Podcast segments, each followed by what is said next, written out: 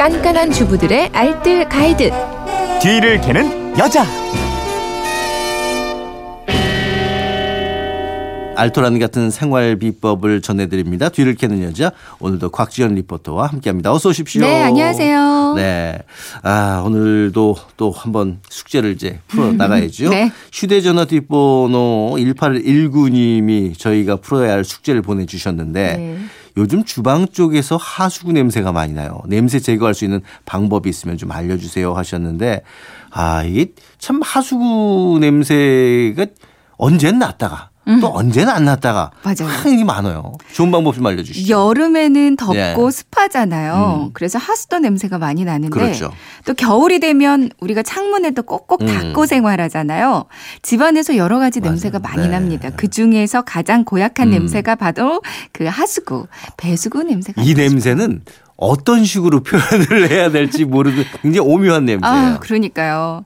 근데 저희 집은 그 위로는 냄새가 올라오진 않더라고요. 음. 네네. 근데 싱크대 밑에 수납장 있죠. 아. 고기만 열면 냄새가 그렇게 심합니다. 그 싱크대 안에 왜 통이 있잖아요. 맞아요. 이게 오래된 경우에 이게 냄새가 좀 심할 수가 있겠죠. 맞습니다. 그러니까 어. 싱크대 안에 통이 오래돼도 냄새가 날 수 있고요. 네. 그리고 또 이런 경우도 있더라고요. 싱크대에서 나온 배수관이 바닥 하수관에 그대로 꽂혀 있는 구조인 집. 오. 그러니까 배수관과 하수관 연결 부위에서 냄새가 많이 날 그렇군요. 수가 예. 있어요.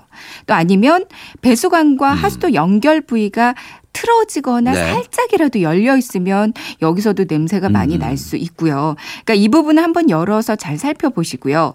만약에 틀어지거나 살짝이라도 열렸다면 그 이음새 부분을 비닐로 틀어 막거나 모든 틈을 테이핑 해 주는 것도 한 방법이겠습니다. 네. 근데 잘 모르겠다고 하시면 음. 이 생활지원센터나 관리실 쪽에다가 한번 연락해 보는 것도 방법이겠어요. 이게 제일 편한 방법인 것 같아요. 예. 그러네요. 어, 근데 이제 냄새가 안 나다가 이렇게 나는 거면은 싱크대가 이게 막혀서 그럴 수도 있다고요. 그렇다고 하더라고요. 네. 그러니까 물은 내려가는데 어딘가에 음식물이 엉겨붙어 막혔을 수도 있습니다. 음. 그럼 그 음식물이 부패하면서 지독한 냄새가 날 수 있고요. 네. 또 이런 경우도 있습니다. 하수도관이 늘어지면서 한쪽 늘어진 부분에 음식물이 축적되면서 썩기도 어. 하거든요.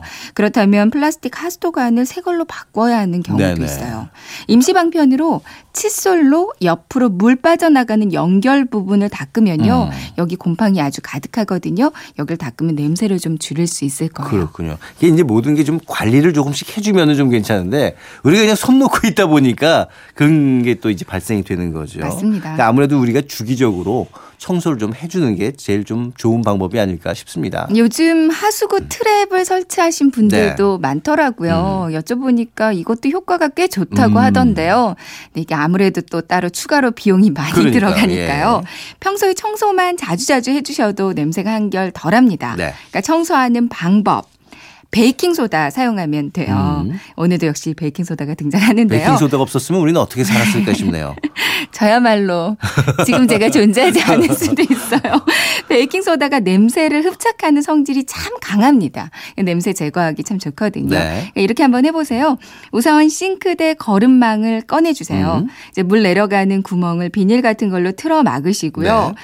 더운 물을 틀어서 싱크대 밑면까지 물을 채웁니다. 어. 여기에 베이킹 소다를 넉넉히 한 국자 정도를 풀어서 네. 30분 정도 그대로 두세요. 어, 그냥 그대로 두는 거군요. 네. 예. 그리고 나서 이제 닦아주면 찌든 때가 싹 빠지면서 냄새도 잡을 수 있거든요. 음. 그리고 중요한 거 수시로 뜨거운 물을 자주 자주 부어주는 게 좋은데 이때 식초를 조금 붓고 뜨거운 물을 끓여서 부어주면 어. 효과가 두 배입니다. 그렇군요. 이거 좀 냄새 나거나 그런 분들은 바로 사용해 보시면 좋을 방법일 것 같고. 네. 왜 우리가 방송 중에 EM 발효액도 몇 번 얘기했던 것 같은데 이것도 효과가 좋다고요? 네네. 뭐 유용한 미생물 용액이라고 해서요.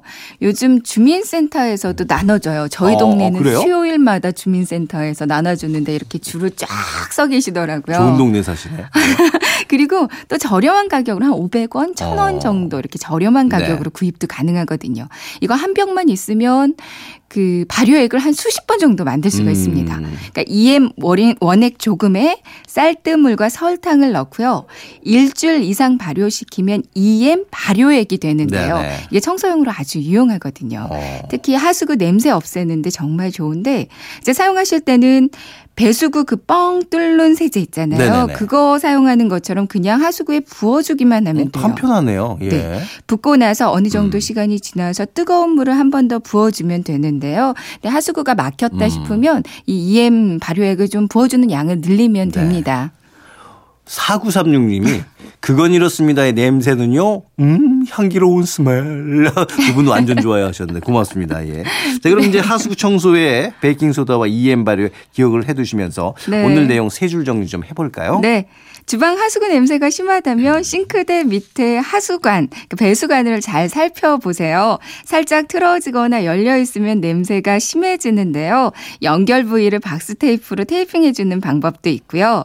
두 번째, 주기적으로 청소가 필요합니다. 싱크대 물 빠짐 구멍을 막고 물을 채워서 베이킹 소다를 뿌려주거나 아니면 세 번째, EM 발효액을 주기적으로 붓고 뜨거운 물을 부어주면 냄새가 사라집니다. 식초를 붓고 30분 후에 뜨거운 물을 부어줘도 효과가 있고요. 네. 자 이렇게 살림에 대한 궁금증 어디로 문의하면 될까요? 네, 그건 이렇습니다. 인터넷 게시판이나 MBC 미니 또 휴대폰 문자 샵 8001번으로 보내주시면 되는데요.